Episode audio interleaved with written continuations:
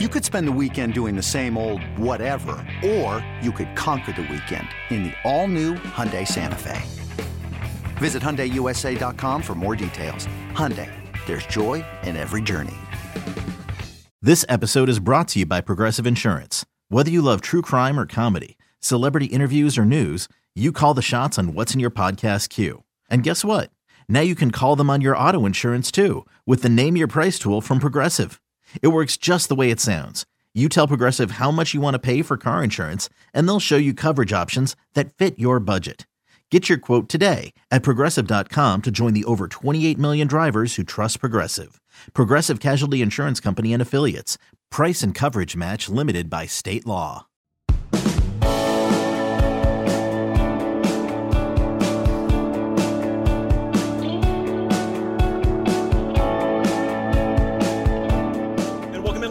Live. It is Thursday, January 19th, the year of our Lord 2023. One of those special local news feeling breaking news kinds of shows. Yeah, things are happening. We weren't even ready to start like 15 minutes ago, but start we will at the top of the hour for you every 24, 48 hours. We're jam packed, we're high atop a really, really buzzing downtown Nashville, Tennessee. The office is buzzing because stuff's been happening like all afternoon, and we're going to talk about it. So we got Jaden Rashada in the show, not live. He's not going to be here, but I will discuss all the things you've been discussing when it comes to Jaden Rashada and his exit, if you will, from Gainesville, Florida. The portal window is closed. The early window is closed. So if you were going to go in, you're in. You don't have to have landed somewhere, but you have to have entered the portal, or else you got to wait until that, I think, 15 day window post spring. There are several moves we need to talk about tonight. Jim Harbaugh.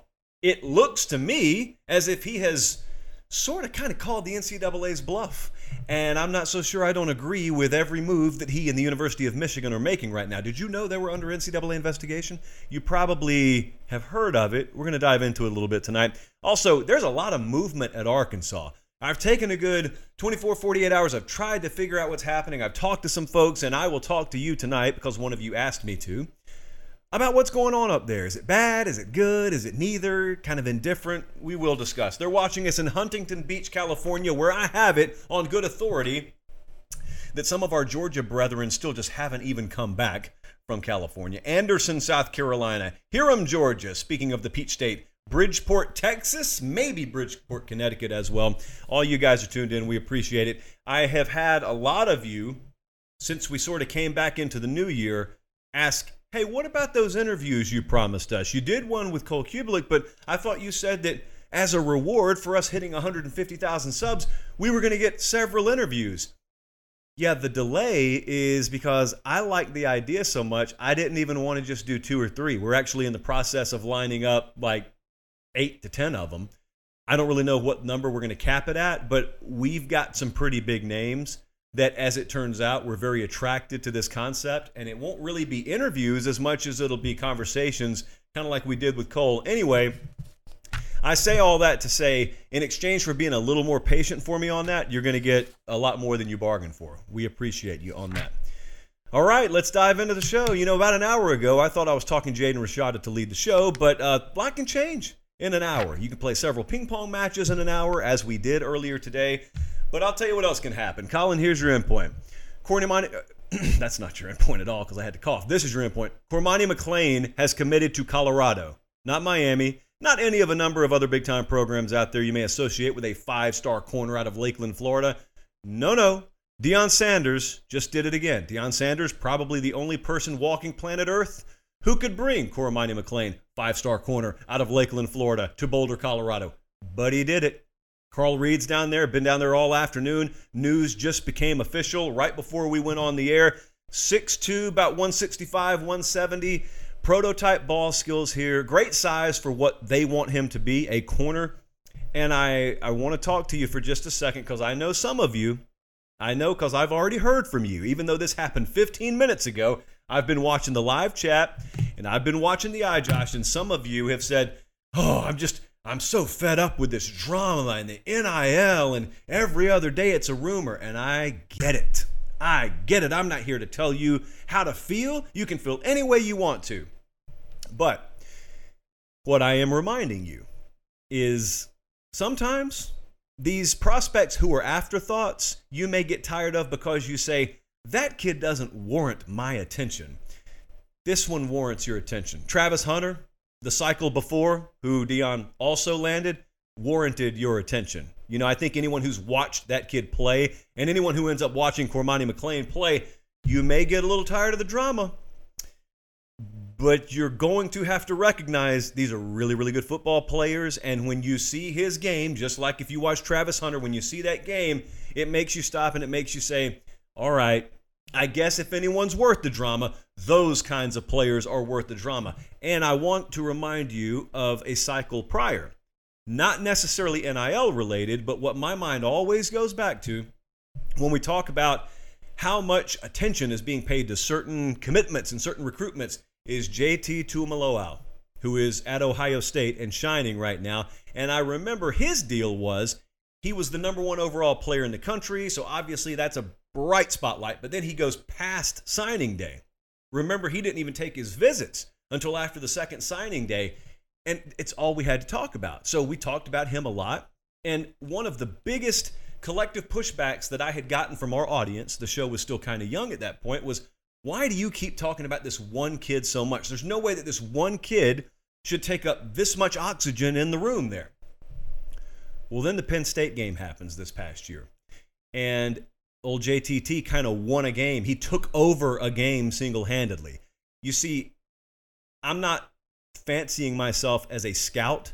I don't run my own service but I think I know high level football players when I see him. He was one. Cormani McClain is one. And so when you know a guy, or you think you know, that a guy's going to have game changing potential down the road in a sport where we only play 12 of them in the regular season, if you think a guy is so good that his presence on a football field can change the course of a game, you pay attention to him just a little bit more.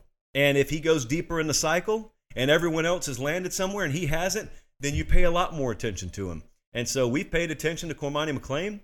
Again, to reiterate, not really telling you how you should feel or how I even feel about NIL and about all this and that. It's kind of irrelevant. Everyone's got their opinion on it. Here's the fact the fact is, Deion Sanders, for the second year in a row, has become one of the fixtures in the middle of a conversation that a Jackson State head coach or a Colorado head coach never in a million years would have found himself in the center of before. That's the Deion Sanders effect. And for that matter, Jesse and Colin, I guess the JTT treatment we also got when Deion took this job. Deion took the Colorado job. And we talked about it a lot. And some of you, fair or not, you thought we talked about it a little bit too much. Well, this is why. I, I want, I want to ask you even if Kirby Smart himself were to go and take the Colorado job tomorrow, I mean, Kirby is on top of the college football world right now. The guy's a back to back national championship winning coach. If he was the head coach at Colorado, would he have been able to pull this off? My answer is no. I don't think there's anyone outside of that guy right there standing at that podium, Deion Sanders, that could pull something like this off. I know what I'm going to read in the comment. In fact, let me save you some time if you plan on saying this. Well, yeah, but they wouldn't have been able to do it without NIL.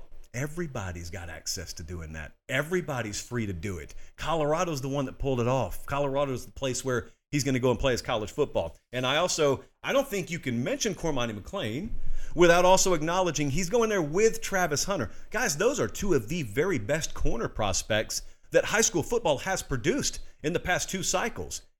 And they're not playing in Tuscaloosa or Columbus or Clemson or Athens. They're playing in Boulder, Colorado.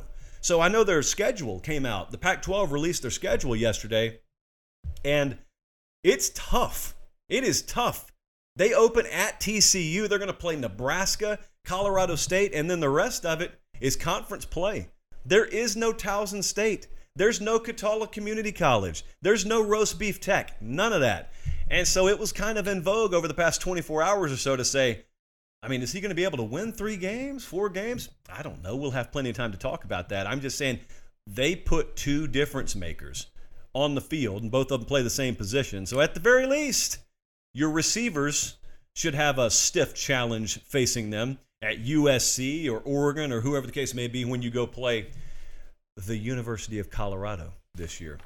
Chris Fowler, Joel Klatt. I mean, there are guys in our industry that are Colorado alums. What a what a day for folks like that. So we got Cormani McClain if you just tuned in, commits to Colorado. And uh, that, quite frankly, is not a headline I saw coming out of my mouth about two months ago. College football never sleeps. It just never sleeps. Now, you may be thinking, time for an Academy ad break. Nope, not yet. That news is so fresh, we didn't even have time to reformat the show. What else has been happening? What else have, have you guys been chatting about at work today? Well, if you're in the greater Gainesville area, you've probably been a little bit salty about this. If you're in Tallahassee or Coral Gables or pretty much anywhere else, you probably laughed about this a little bit, and shame on you. Don't kick your brother when he's down. Jaden Rashada has been released from his NLI, not NIL, NLI, although it has to do with NIL. Very confusing acronym era that we're in in CFB. Speaking of which, Jaden Rashada, the very, very brief backstory there is he was committed to, well, multiple schools, ended up committing to Florida, signing with Florida, big time quarterback prospect out of Pittsburgh, California. And so then it came time for him to enroll, and the NIL agreement, uh, it turns out, was not agreed upon. And so there was a lot of back and forth and gnashing of teeth. And ultimately, he requested his release. Florida gave him his release. This was bound to happen somewhere. It just so happens that it was Florida where it happened. Now, this is not going to be the norm three years from now. My hope is it's not the norm three months from now. I hope there are a lot of valuable lessons being learned, not just by Florida. I can promise you they've learned some lessons. I mean, Texas or, or Nebraska or Michigan State or whoever. I hope everyone's been watching because the truth is, contrary to popular belief, you don't always have to learn lessons the hard way. Sometimes you can watch someone else burn their hand on the stove and say, I don't think I'm going to touch that stove when it's hot. And likewise, you need to get your collectives in order. If you haven't already, you need to get them in order. You need to know whose hands are on the wheel. You need to know who are the mouthpieces who are speaking for your program, and you need to be working in unison, in lockstep. Now, there may be people in certain athletic departments across Gainesville and the country screaming back at me right now. We'd love to but we're not allowed to.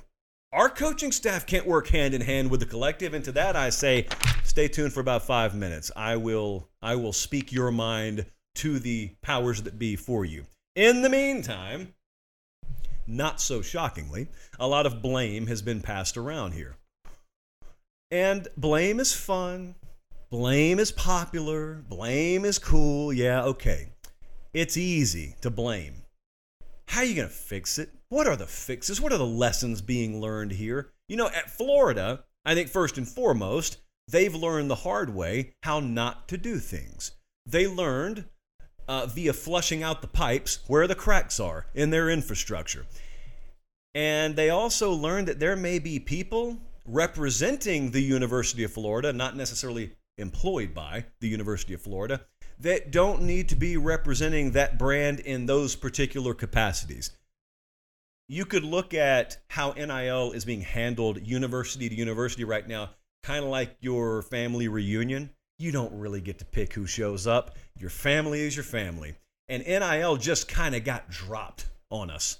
I know that for a long time it was rumored that we're going to be able to pay players. Hey, this thing may be coming. In reality, it happened pretty quick.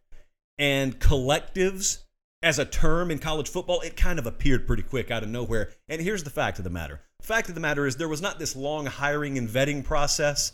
It would be great if there were, but in reality, the folks who were already fundraising for you or who were handling your booster clubs, they just happened to be thrust into some of these roles or they thrust themselves into some of these roles and they had no business being in that role.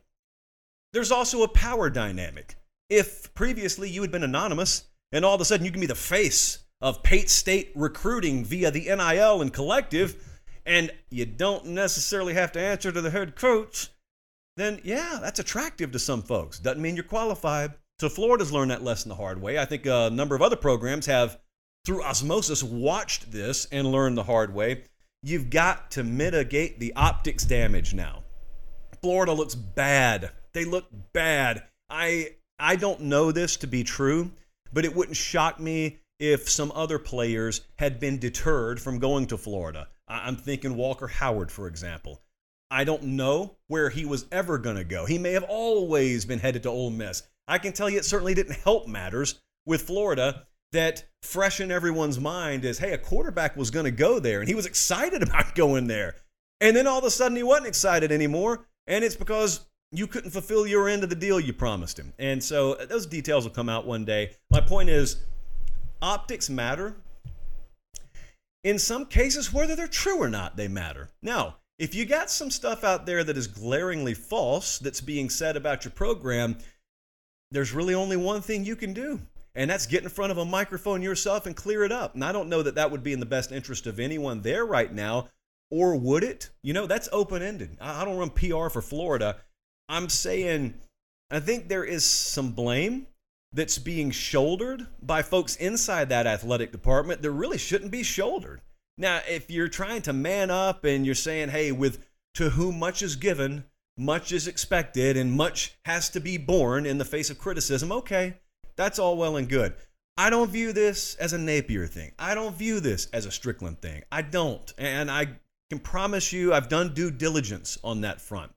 But be that as it may, it's a problem no matter whose fault it is. So they got to fix that. And they got to replenish their roster. And they got to get a quarterback in there. Now, hopefully they've already got him on campus. And I'm sure I could find a lot of you down there who could sell me on a guy already on campus.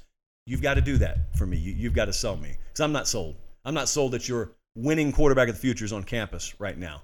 Uh, you, you, you try and sell me on Graham Mertz. I've tried to sell myself on him before. I think Max Brown, ironically, is the guy you could probably have the easiest time selling me on. You're not selling me on Jack Miller being a difference maker for Florida. You're you're not. Could be wrong, uh, but he's going to have to prove it to me on the field for me to be wrong there. Now, as for college football and a lot of the lessons being learned out there, like I said, there's one steering wheel. Shouldn't be many hands on it, but in some places there are. And Florida's not the first place that's had trouble with this. They're the most high-profile recent example of it. We just talked a couple of weeks ago about Iowa and how they're having trouble up there because the actual athletic department doesn't want to give one bit of access to the collective, even though the collective seems to have pure intentions and they want to work hand in hand with the athletic department. But the athletic department has, in my opinion, some very arcane reasons why they won't do so. I would, this is not a, this is a generic warning. Be very careful keeping your distance from folks who just are going to have increasingly more power as the dynamics continue to shift in this sport. It's better it's it's better not to view your NIL collectives as your enemy. But even if you view them with a contentious eye, it's better to have them in the room. It's better to know what everyone's saying and everyone's thinking. And if, if you hear a conversation over here in the corner about them offering uh, mid four star outside linebacker prospect who your coaching staff's not even interested in offering, you better go ahead and nip that in the bud. Because if you don't, those conversations are still happening. They're just happening outside your purview, and all of a sudden the kid's got uh, a sack full of promised cash to him, and your coaching staff doesn't even want him. Now, what do you do there?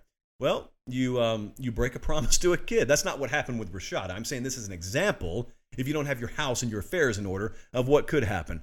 Also, from the NCAA side of things.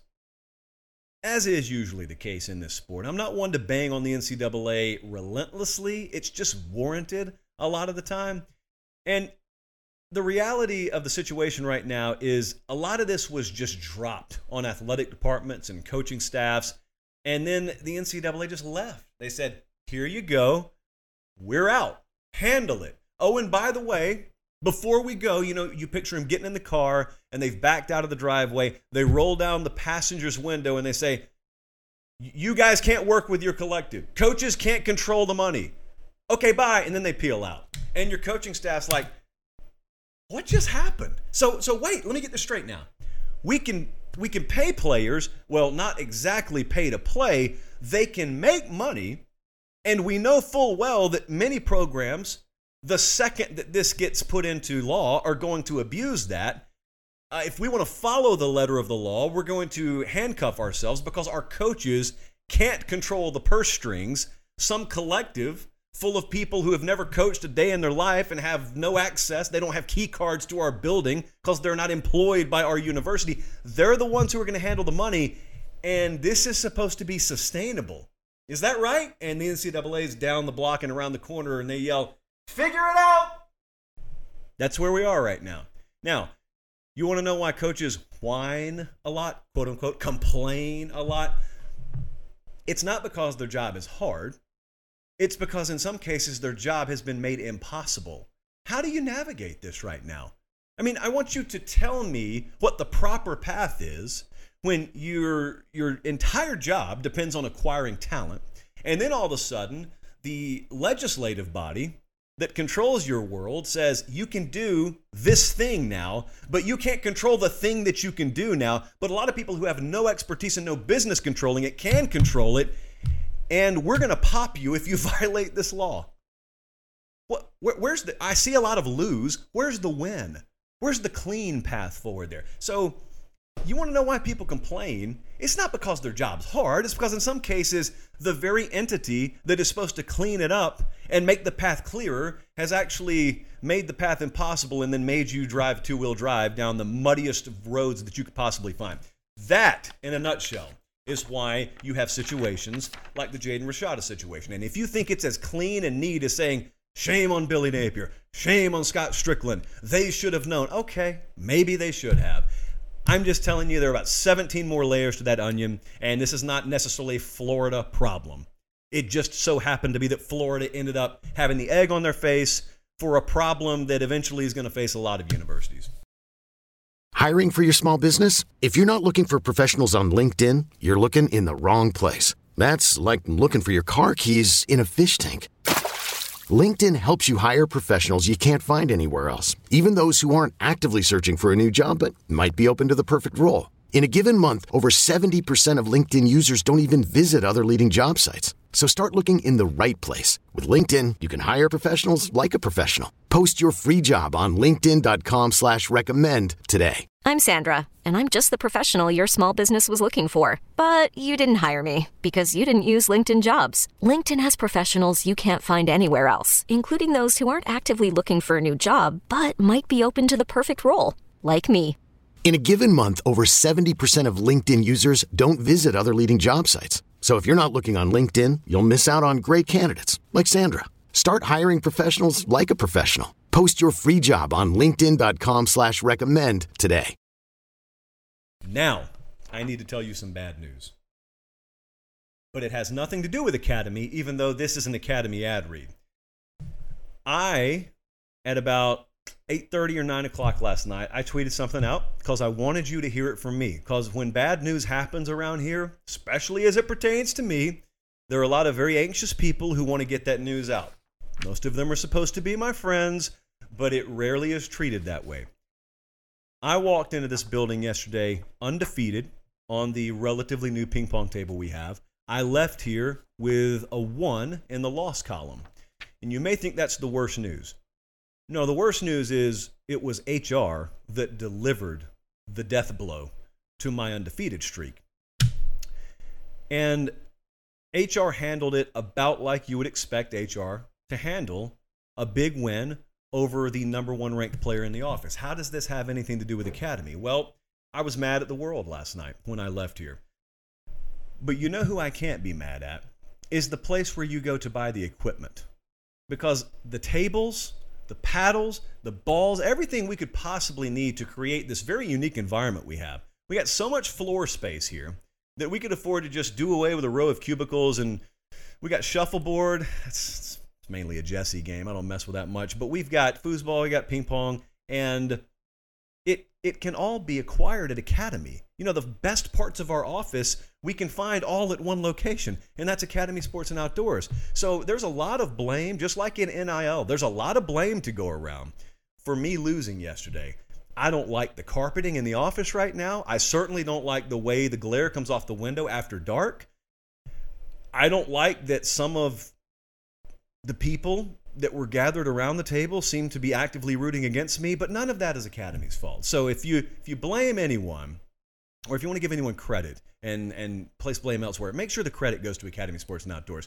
And if you are so interested in building your own little little ping pong area, or or just buying a tent or a piece of clothing or a baseball bat, that season's rapidly approaching. Academy Sports and Outdoors is your one-stop shop. They make this show free of charge to you, and if you can't get there in person, that's a shame, but that's fine because academy.com has you set.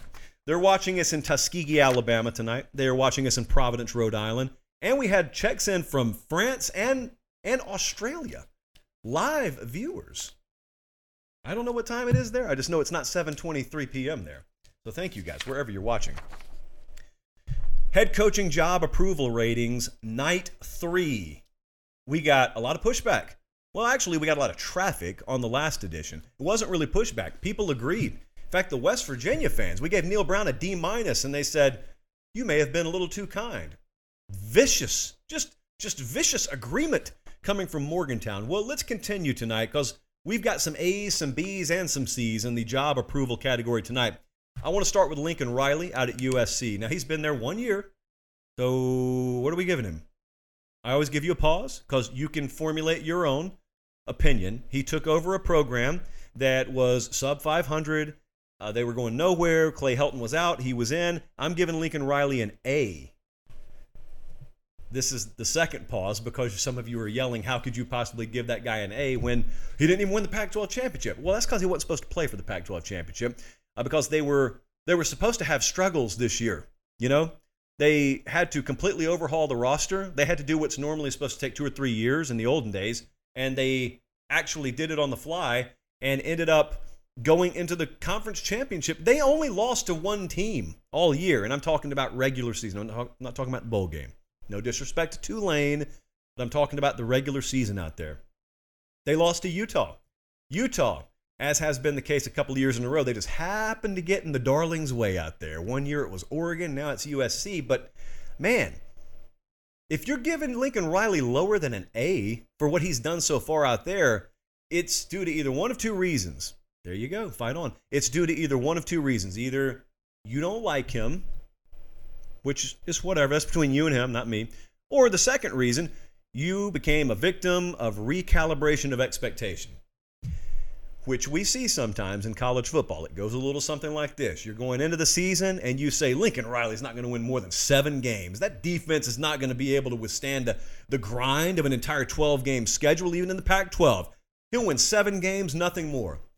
Then all of a sudden, they start rolling. They're not losing the games you thought they would. And instead of saying, good for Lincoln Riley, he's going to fly past my win total, you recalibrate your expectations during the season and you say, well, he better win the Pac 12, is all I can say. What do you mean that's all you can say? You thought he was going to win seven games. But that's what happened. And there are some folks who I know ahead of time, because I focus grouped this opinion, are going to disagree with this. And they think Lincoln Riley should be a B minus or a B. And I think that's insane. Eh, three years from now, if they have the season they just had, it shouldn't be a B minus. That's a really good season. But just because they didn't measure up to Utah, or because they wouldn't have measured up to Georgia in the college football playoff, they shouldn't. They shouldn't yet. Uh, quarterback, check. Caleb Williams back. A guy he brought with him, by the way. Transfer portal, check. Second year in a row. They're killing it there. Recruiting, check. The biggest question mark on this program right now is defense. And Lincoln Riley didn't make a change there. Bringing Alex Grinch back, that's the same guy he brought with him from Oklahoma. Uh, I think it's totally fair that that's a question mark.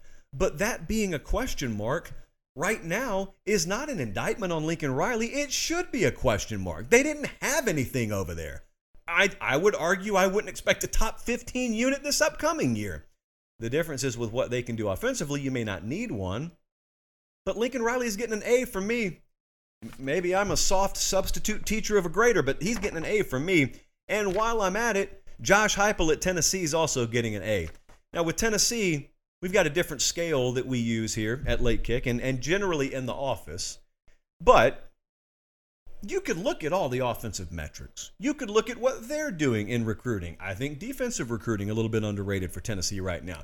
Certainly, it is a gigantic feather in his cap that Hendon Hooker went from looking the way he had looked at a previous stop to looking like a Heisman Trophy contender. Should have been a finalist, in my opinion.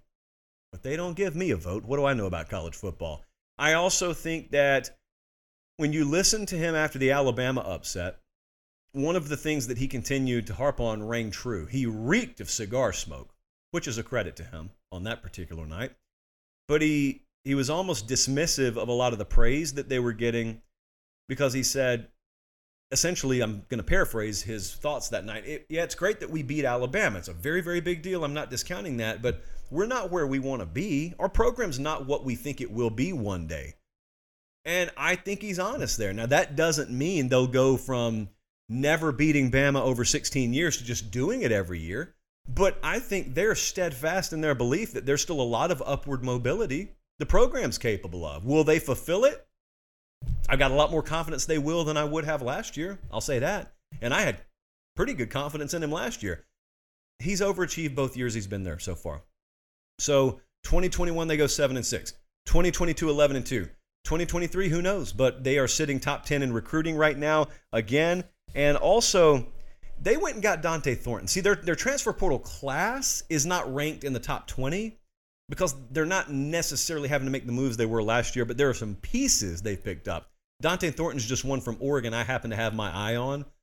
And um, I don't know. I've, I've just kind of been fixated on that name. I think he's going to do really, really big things for Tennessee. Here's the caveat the million dollar caveat pending health, if he's healthy. How, what's the over under on how many times we say that? If he's healthy between now and the first week of September. Uh, let's go to Marcus Freeman, another first year guy. How we how we how we grading Marcus Freeman here? You know they started 0 2, just a disastrous loss to Marshall after a loss to Ohio State. And it shocks me, or it would have shocked me in week two, if we looked ahead to the end of the year and I saw myself giving Marcus Freeman a B plus. But I'm giving them a B plus in the job approval rating.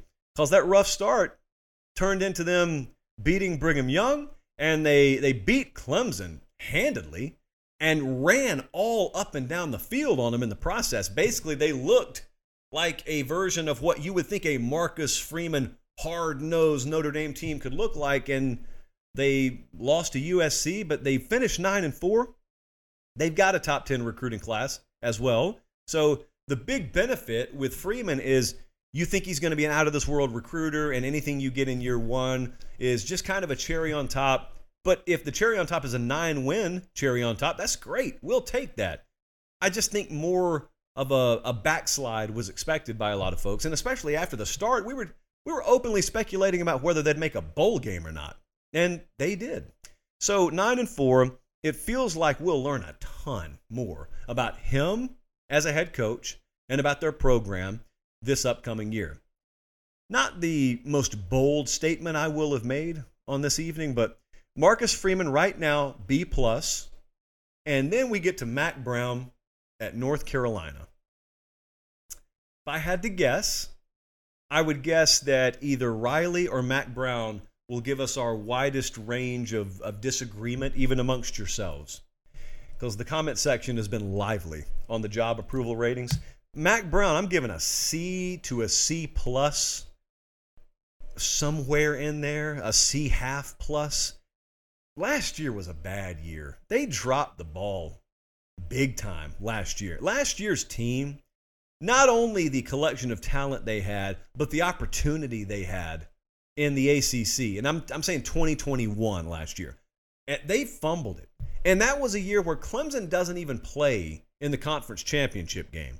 So if there was ever a wide open year for an upstart, talented, energetic program to grab an ACC championship, that was it. Instead, Pitt and Wake Forest played for the conference title last year.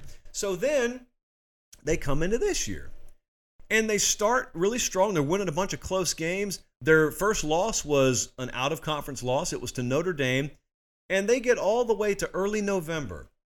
And they're they're a one loss team and then they lose to Georgia Tech, NC State, Clemson. They lost the bowl game. They finished 0 4 in their final four games. And it took what a lot of people were alleging about them the fact that they were kind of a paper tiger, they were a hollow contender, and it validated every single one of the allegations. And so now we got two years in a row where I've been disappointed. It's a net disappointment in the finished result, the finished product or final product of their season. Uh, unlike the last couple of years, where you can say, yeah, but look at this upcoming recruiting class. Jesse, where are they? They're like 27th in recruiting right now. So that can change, obviously, uh, but I don't think it's going to change a ton. They had back to back top 15 classes the last two cycles. So that's not even there. What is there is Drake Maye.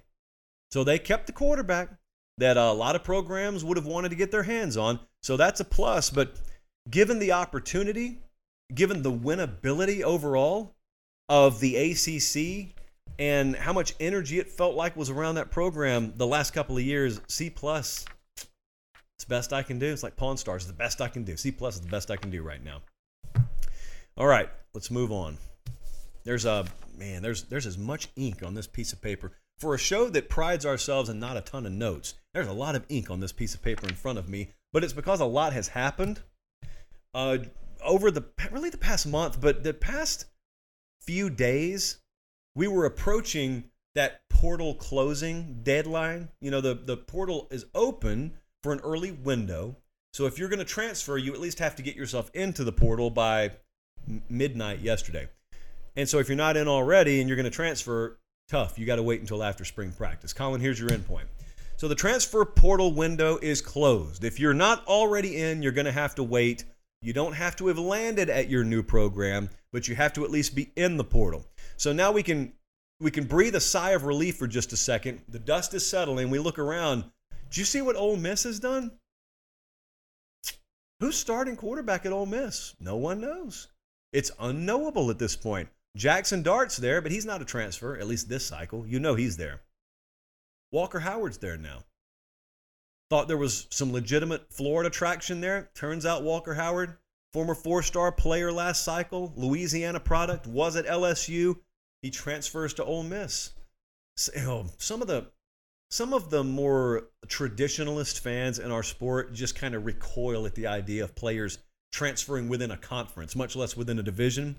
And honestly, I feel you, but it is what it is. I just got to ride the wave right now. But I, I, I share your emotion on that. Nevertheless, free country, it is Walker Howard's constitutional right to transfer within division if he wants to, and he did. And that's not it. That's not it. Because today we get word Spencer Sanders. Remember Spencer Sanders? He's been missing. Spencer Sanders went in the portal, been on the back of milk cartons for the better part of two months or thereabouts. No longer. Because he's also landed at Ole Miss. And for those of you who are keeping score at home, we have the crown jewel of the last class for LSU at quarterback. Well, he's at Ole Miss now. Jackson Dart started for Ole Miss last year. He's there. Spencer Sanders has started since like 1997 at quarterback for Oklahoma State. He's there. And they can only put one of them on the field at a time. So if you're looking for an early storyline to watch in spring practice and you're not already an Ole Miss fan, check out Oxford. And I don't I don't know that there's any world where I think all three of those guys stay there post spring. And I'm just putting two and two together. This is not information or intel. I, these are three guys who fancy themselves a starting quarterback. That's why they transferred to begin with. So if you think all of them are going to exit spring and stay there, I would I would be surprised at that. Let me put it that way.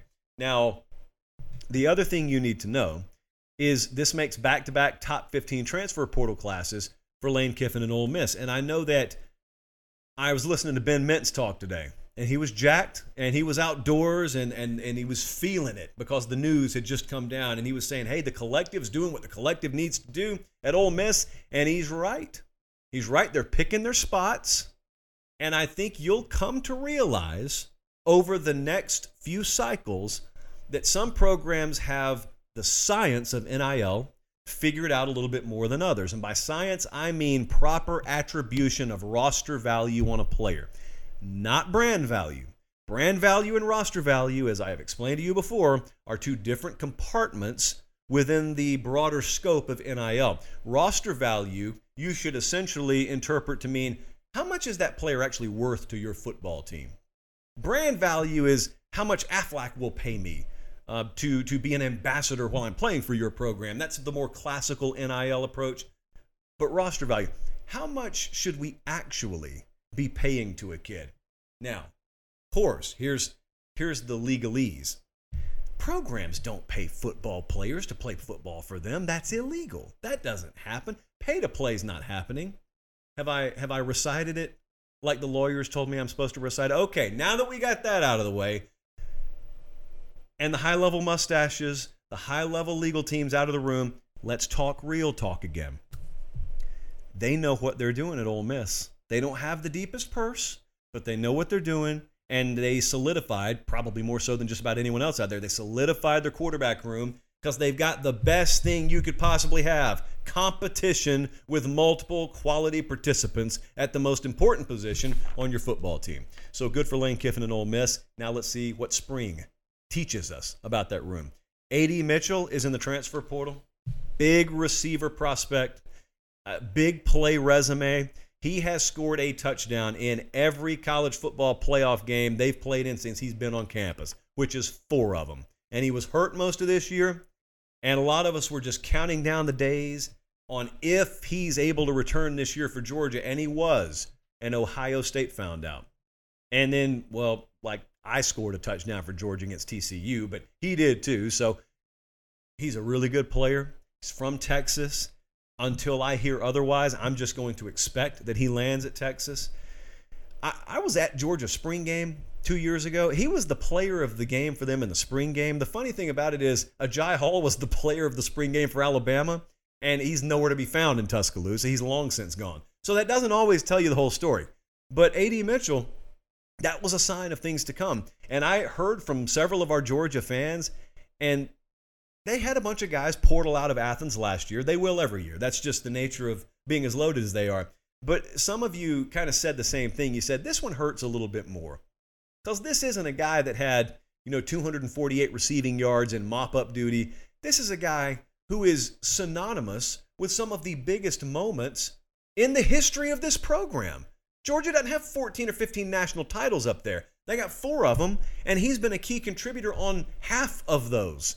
He's the guy who caught that eventual game winning touchdown against Bama last year. He's the guy who caught that go ahead touchdown against Ohio State this year. And he's moving on. And I don't necessarily think it's a it's a problem or it's a sign that there's a big issue.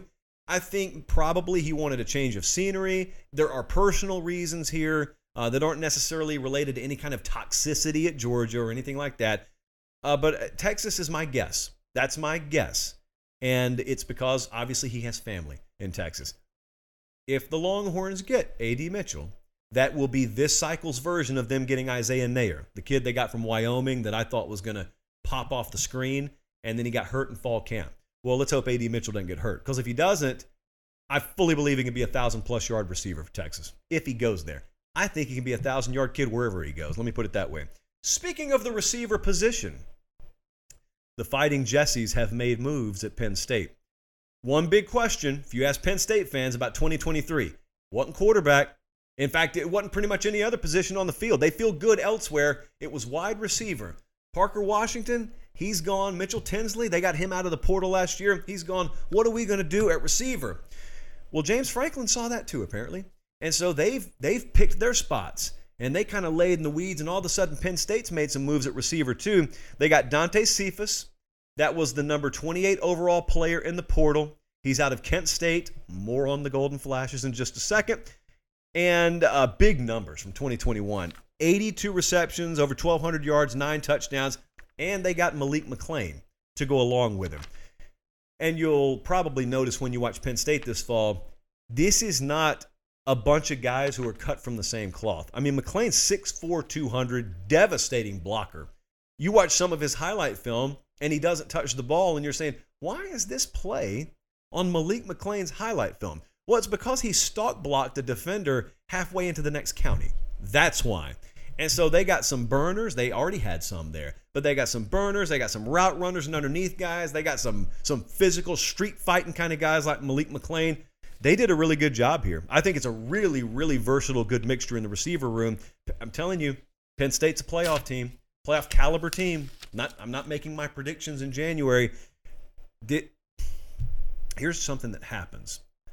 Look how close the blue pen is to matching the Penn State. Anyway when I mention Penn State, there is a contingent of folks out there who say, oh, we do this every year with Penn State. Well, no, we don't. Because the next time I predict Penn State to make the playoffs on this show will be the first time I've ever predicted Penn State to make the playoff. So if we get to August and I pick that team to go to the playoff, it's not, oh, we're doing it with Penn State again. I don't care what anyone else has done because, quite frankly, I don't really listen to any other shows. I know what we haven't done. And what I haven't done is ever been this all in on Penn State. And I'm sure, I'm sure that coaching staff loves praise being heaped on a team in January that hasn't even broken spring camp, much less fall camp. You're welcome, guys. That's what we're here for. Uh, thank you, Jesse. Okay, and also, this is a sad, sad situation. You cannot have a lot of programs out there loading up on players without someone getting victimized. And frankly, I don't know if there's anyone left at Kent State. Chris Hummer wrote an article earlier today. It's still over on 247sports.com if you want to if you want to read the horror in print form. Winners and losers in the portal. Let me tell you what a loser in the portal looks like. First off, you lose your head coach. Sean Lewis went to Colorado with Deion Sanders to be the OC out there. That was the beginning. Then they lost their starting quarterback to UCLA. They lost their starting running back to Ball State. They lost their top three receivers to Penn State, West Virginia, and North Carolina. Both their starting offensive tackles went to Colorado and UCF. Oh, and their top corner went to West Virginia. What? So, hey, three cheers for parity in college football as long as you're an upper tier Power Five school, right? I love, I love the gatekeepers of this sport and how much they care about equality throughout. Uh, Kent State will struggle to field a competitive team in the year of our Lord 2023, and it's because their players all left and their coach left, and as a result, you're gonna have you're gonna have some players wearing the Kent State uniform. I don't necessarily know what standard they'll be up to, but there you go. The seedy underbelly of the transfer portal rears its ugly head again, this time at Kent State. And also, I thought I was done, but I, I did want to remind you if you're just coming back to the table and you haven't been following the portal, well, here's what it looks like right now. Transfer portal rankings, you can see these on 247sports.com. LSU, number one in the country. Florida State's up there. We've talked about them a lot. Frankly, we probably haven't talked about Auburn enough. They're sitting at number three. My apologies. Uh, Colorado, we just discussed moments ago. And then there's USC at five. Do you notice the number six team? If you're listening on podcast, let me tell you seven through 10. UCLA, Wisconsin, Michigan, Oklahoma. There's one team I left out. Who do you think? Whomst do you think would be that mysterious question mark brand at number six? And before I tell you who it is, 49 of the top 50 classes in the transfer portal rankings are Power Five schools. However, number six, SMU, is the one exception. SMU, out of the top 50, the only non P5 school in the transfer portal rankings. And there they go. This is what that's what a that's what a pony sounds like. Good for SMU. Uh, that is difficult to do. We just saw the opposite side of that coin when a non-power five gets rated. Well, that's what happens when one fattens up. They end up in the top ten amongst some really really big brand names. We had some questions in the in the Pate State inbox because I read your comments. They're right there in the registrar's office on campus, and I, I care. I care about about what our folks have to say. So as long as you like the video and you subscribe to the channel, I will continue to care. Uh, there it is again. About a quarter of you have hit that little thumbs up button. It's not me it bothers. I'm just telling you, this thing right here, that, that earpiece, it just goes crazy with Jesse complaining and whining and moaning. Tell him to like the video. Tell him to subscribe to the channel. So do it for Jesse and really do it for me so I don't have to listen to Jesse anymore. It helps us also. There's that. If you care about the channel and the show, it helps us. eBay Motors is here for the ride. Remember when you first saw the potential? And then through some elbow grease, fresh installs, and a whole lot of love, you transformed 100,000 miles and a body full of rust into a drive that's all your own. Look to your left. Look to your right. It's official. No one's got a ride like this. There's nothing else that sounds like, feels like, or looks like the set of wheels in your garage.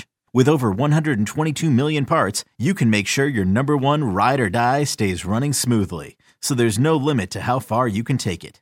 Brake kits, turbochargers, engines, exhaust kits, roof racks, LED headlights, bumpers, whatever your baby needs, eBay Motors has it. And with eBay Guaranteed Fit, it's guaranteed to fit your ride the first time, every time, or your money back. Plus, at these prices, Well, you're burning rubber, not cash. Keep your ride or die alive at ebaymotors.com. Eligible items only. Exclusions apply. Uh, let's dive into the inbox, shall we? Let me take a little sip out of the chalice. Hmm. Good. Good mysterious liquid in the chalice tonight. Blake asked a question for a lot of you, and he said, Why are all these coaches and players suddenly leaving Arkansas? Well, Blake, good question. Let's talk about it. We need to get into the weeds, though. That's what we do. We pride ourselves on being in the weeds on this show because if you fly over at 50,000 feet, it looks like it's really bad in Fayetteville right now. I'm not going to run interference. You know I have an affinity for this program. Although I grew up in rural Georgia, I have an affinity for the Arkansas Razorbacks. So there is a little homerism in me. I don't claim to be a journalist here. I can show favoritism. When you have internal issues, and let me let me stop because some of you may not be picking up what I'm putting down here. Arkansas had not the best of years on the field this year. And some of it was due to injury, some of it was due to lack of execution, and I think some of it was due to some internal strife, especially that popped up in the second half of the year. A lot of that is their business, and it's not my place to air it out. I think some of the contributors to that strife are no longer there. In some cases, in roster form, and in some cases, via employment being terminated. But be that as it may, seven and six is what people see. And then they see a lot of coaches moving on, and they see a lot of kids hitting the portal. I mean, a ton of kids hitting the portal. Yeah, that looks terrible. How terrible is it? I don't think it's nearly as terrible as it seems. Let's walk through this for just a second. Who did they lose? They lost Barry Odom, friend of the program. What did he do? He took a head coaching job at UNLV. So I would argue that's a step up. I'm going to get to Kendall Briles in just a second. But elsewhere, uh, Dowell Loggains went from your tight ends coach to being an offensive coordinator at South Carolina. That's a step up. That's advancement career wise. Uh, Michael Scherer is the defensive coordinator at UNLV. He was a position coach for you. That would be viewed by many people as advancement. The one that's confused even me is Kendall Briles. I've, I've heard some speculation about why he may have moved on. Maybe overplayed his hand. Uh, maybe it was a mutual parting of ways. Whatever it is, you go from being the OC at Arkansas to being the OC at TCU. Folks going to call it a lateral move at best, and I don't disagree with them. But that, in and of itself, is not a cause to sound the panic alarm.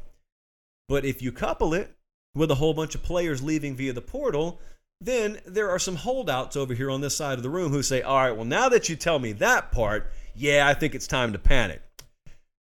All right, well, let's continue to dive into these weeds here. What about the portal?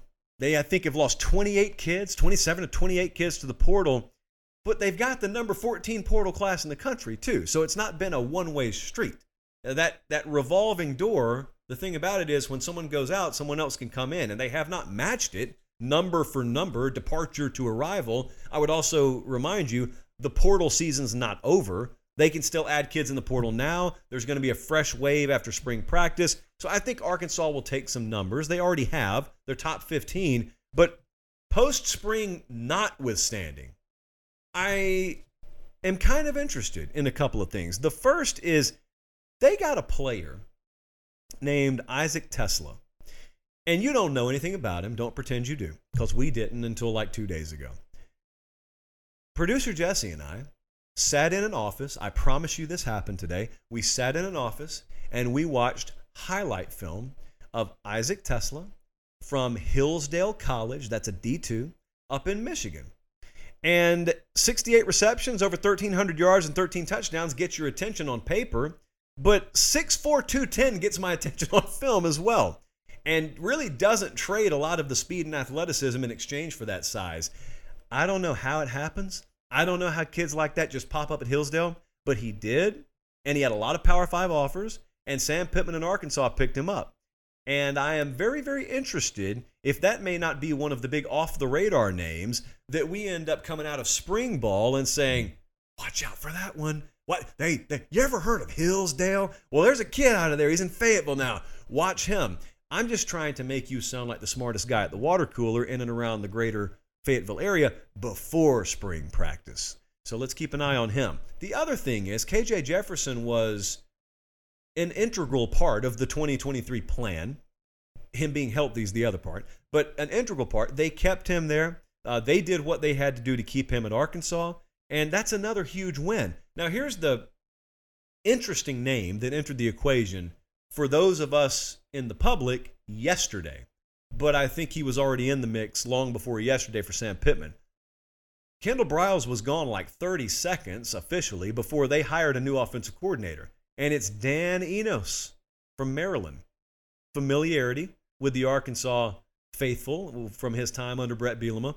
And uh, Dan Enos has been in the SEC before. He was at Alabama. He's been at Arkansas. Well, now he's back in the SEC. And there, you know, you know that GIF out there where the lady's excited, and then she's puzzled, and then she's hopeful, and then she's confused, and then she's jubilant again. That was the Arkansas fan base yesterday.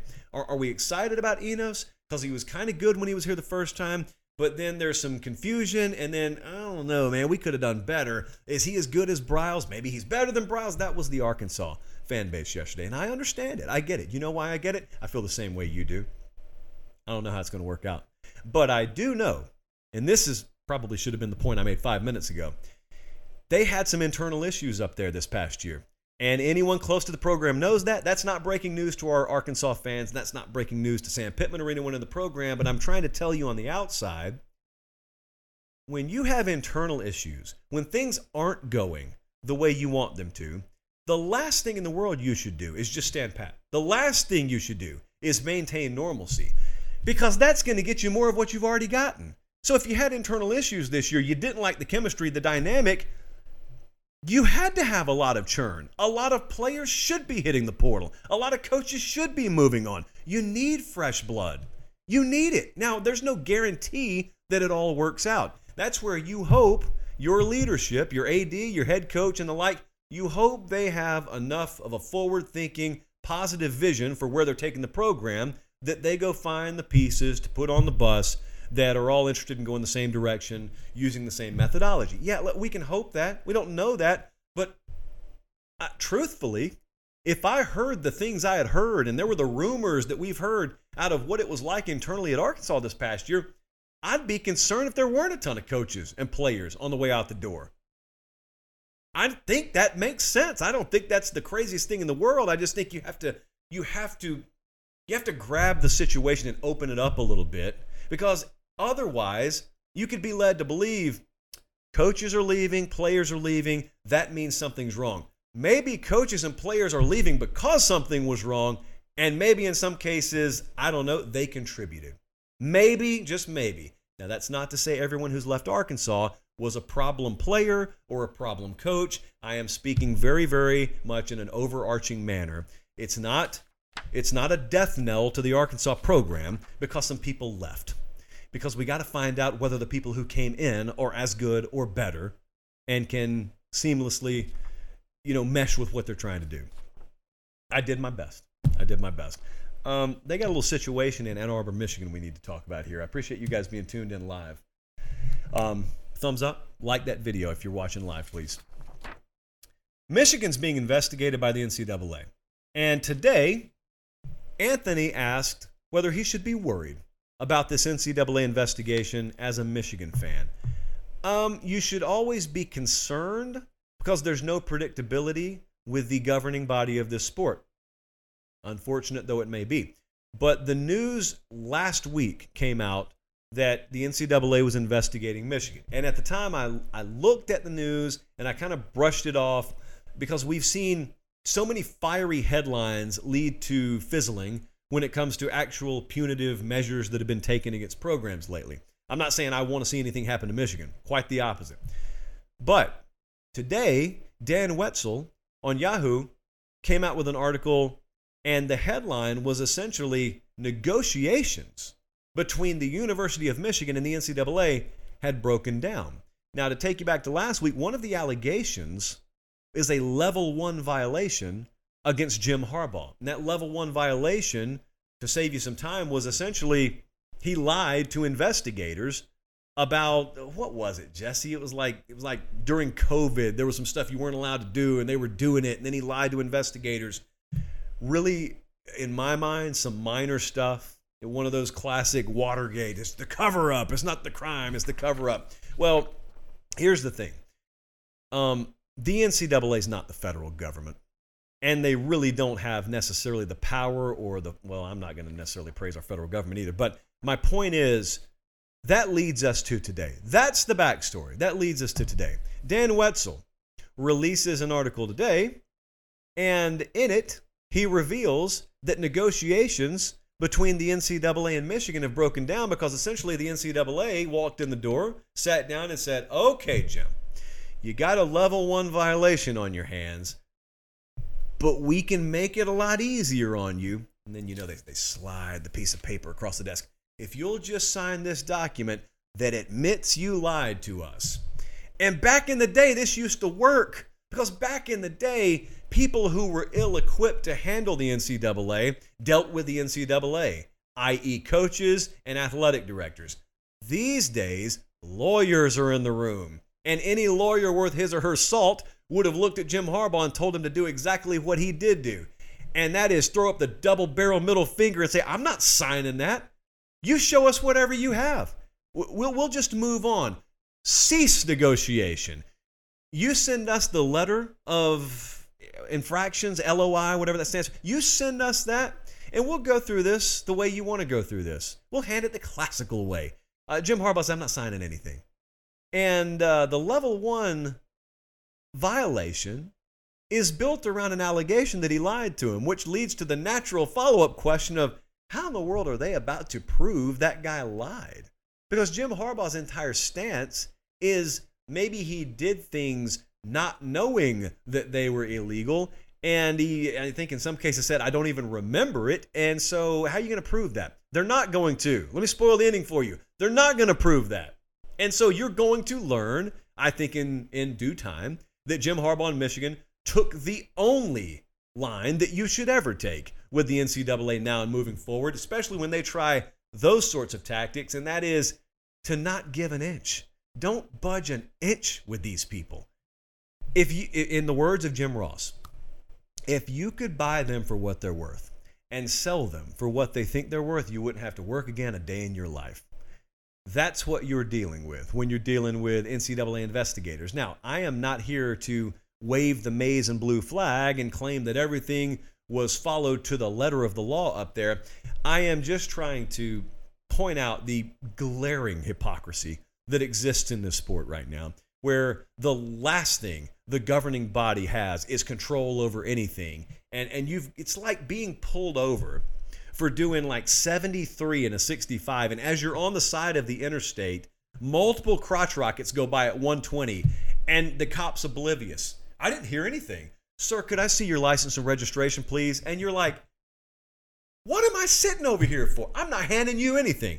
Well, that's Jim Harbaugh right now, and that's Michigan and and that's the world that they're existing in. Boom, boom, boom. There goes. I'm not going to name universities, but there goes some other universities out there, and here I am on the side of the interstate. We're doing 73 and a 65. Oh, and by the way, I didn't even see the speed limit sign. I didn't even know I was speeding. Sir, could you just sign this piece of paper that said you were speeding, so that we really don't have to do our work? You can do it for us. Uh, no, I'm not going to do that. Well, well, aren't you scared of what we'll do to you? No, not necessarily. I don't think you have any teeth anymore. Peel back those lips. That's what I thought. Gums. No teeth to be found. The NCAA won't have teeth on this. Not very much is going to happen to Michigan. And at most, it will probably be uh, related to like a Jim Harbaugh suspension or maybe a Jim Harbaugh fine.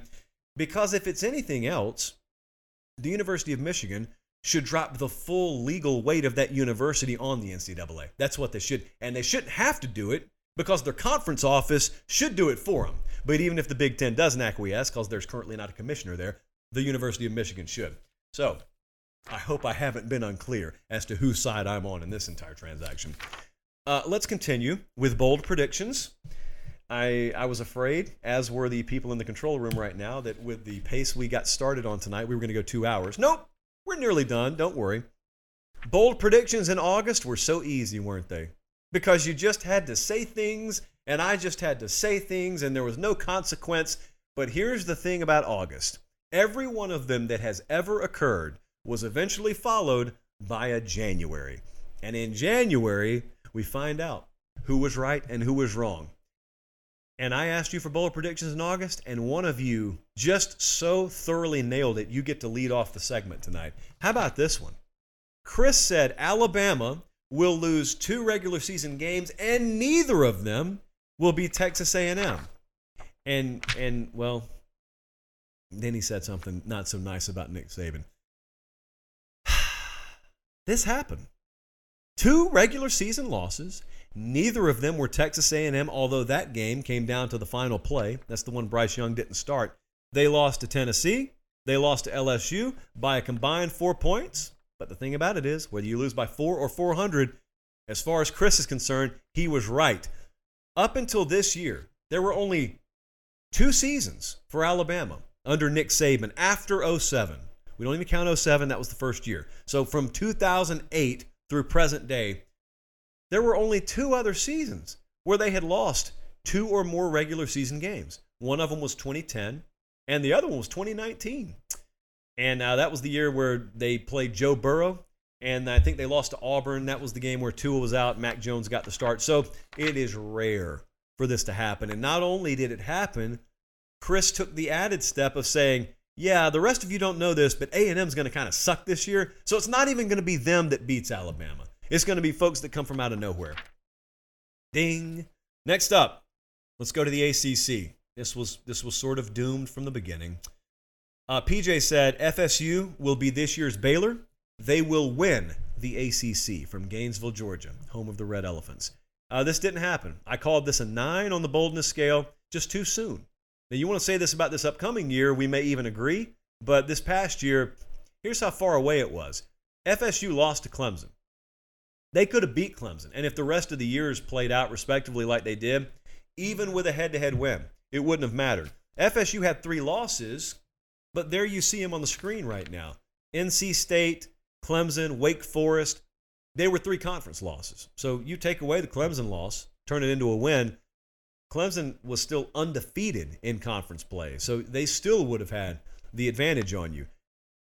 It was bold, and FSU won 10 games. And I got to be honest, if I knew FSU was going to win 10 games when this prediction came down, I would not have made it a 9 on the boldness scale. Be that as it may, close, but no cigar. Next up, a little playoff prediction here. Simon said, cracks knuckles, clears throat, Utah goes either undefeated or 12 and 1 and crashes the college football playoff. I believed in Utah. I had Utah in my playoff field. And I, I missed. And I missed. And I, I made this an eight. I made the prediction an eight, even though I was making the prediction with him because I knew my prediction was pretty bold. Utah voluntarily put themselves in a tough spot right out of the gate because they went to Florida. They didn't have to. And Florida has to go out there this next year, by the way, to open the season. But Utah lost to Florida. Classic game to open the season. They lost. And so they were already on thin ice with hot blades before week two even arrived. And they, I think they lost three games. They, as a matter of fact, Utah does not have a season with fewer than two losses since they've joined the Power Five ranks, since they've been in the Pac 12. And they lost to Florida this year. UCLA, Oregon. Been a good program. It's just, you know, people said when they were in the Mountain West and then they were going to join the Pac 12, they said, Your days of being that G5 darling and being in the playoff picture every year are over. They were right. They haven't been there since. I mean, they haven't been in that picture since, and they've had some good years. Whittingham's one of the best coaches in the country. It just goes to show you how hard it is to maintain that level of consistency. And when you get benefit of the doubt as a P5 program and you don't as a G5 program, Utah's the classic example of why that kind of mentality exists. I have that mentality sometimes. Utah's why it exists. So this did not happen. No Utah in the playoff, yet still a pretty good year. Beat USC twice, won the conference championship. No playoff though. Next up, Penn State wins 10 plus games, and Sean Clifford is a big reason why. Yes, yes, yes. In Sean, I trusted at least. That makes one of us in this building. They lost to Michigan, they lost to Ohio State. And a lot of people predicted that at the beginning of the year. And when this prediction aired, I remember some of the comments saying, they're not going to be a 10 win team. They're not going to beat Michigan or Ohio State. And I sat there and I'm like, counting on both hands, uh, like throwing up gang signs, trying to figure out, well, where are the other losses? Because this guy didn't say undefeated. He didn't say 11 and 1. He said 10 and 2. And you just chalked up two hypothetical losses. So far, all he is is right. You got to find me more losses. And you didn't. In fact, the closest they came was that week one game against Purdue. And they snuck by Purdue. I remember being in a Fayetteville, Arkansas hotel room watching that game. I think it was a Friday night game. And they, they lost those two games. And I think one of the more impressive, underrated things we saw in the second half of college football 2022 was James Franklin seeing his team lose a lot of their preseason goals, and they just went right back to playing dominant football. Them and FSU down the stretch played very, very promising, dominant football. So this one did hit. They did win 10 plus games. The last one here uh, did not come close. This one, um, I gave a 9.5. Sean said, a defensive player will make it to New York for the Heisman, and it's not going to be Will Anderson. Well, Will Anderson did not make it as a Heisman Trophy finalist, and unlike last year, he didn't deserve to make it this year. Last year was just a royal screw job. Anyway, not only did Will Anderson not make it, no defensive player finished inside the top 10. Not necessarily because none of the defensive players in the country were among the 10 best.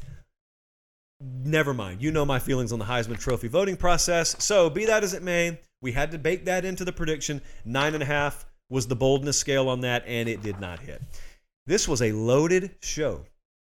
College football season ended over a week ago, and we sit here and go an hour, 10 minutes anyway. We appreciate you guys so much. Um, we got to everything we could possibly get to tonight. Uh, there were some things we had to scrap from the show, but we appreciate you nonetheless. Uh, make sure you're following on the socials at Late Kick Josh, because as you can see, there's a lot happening, and we don't have a show every night, just every other night. So do that for me, and I will be happy.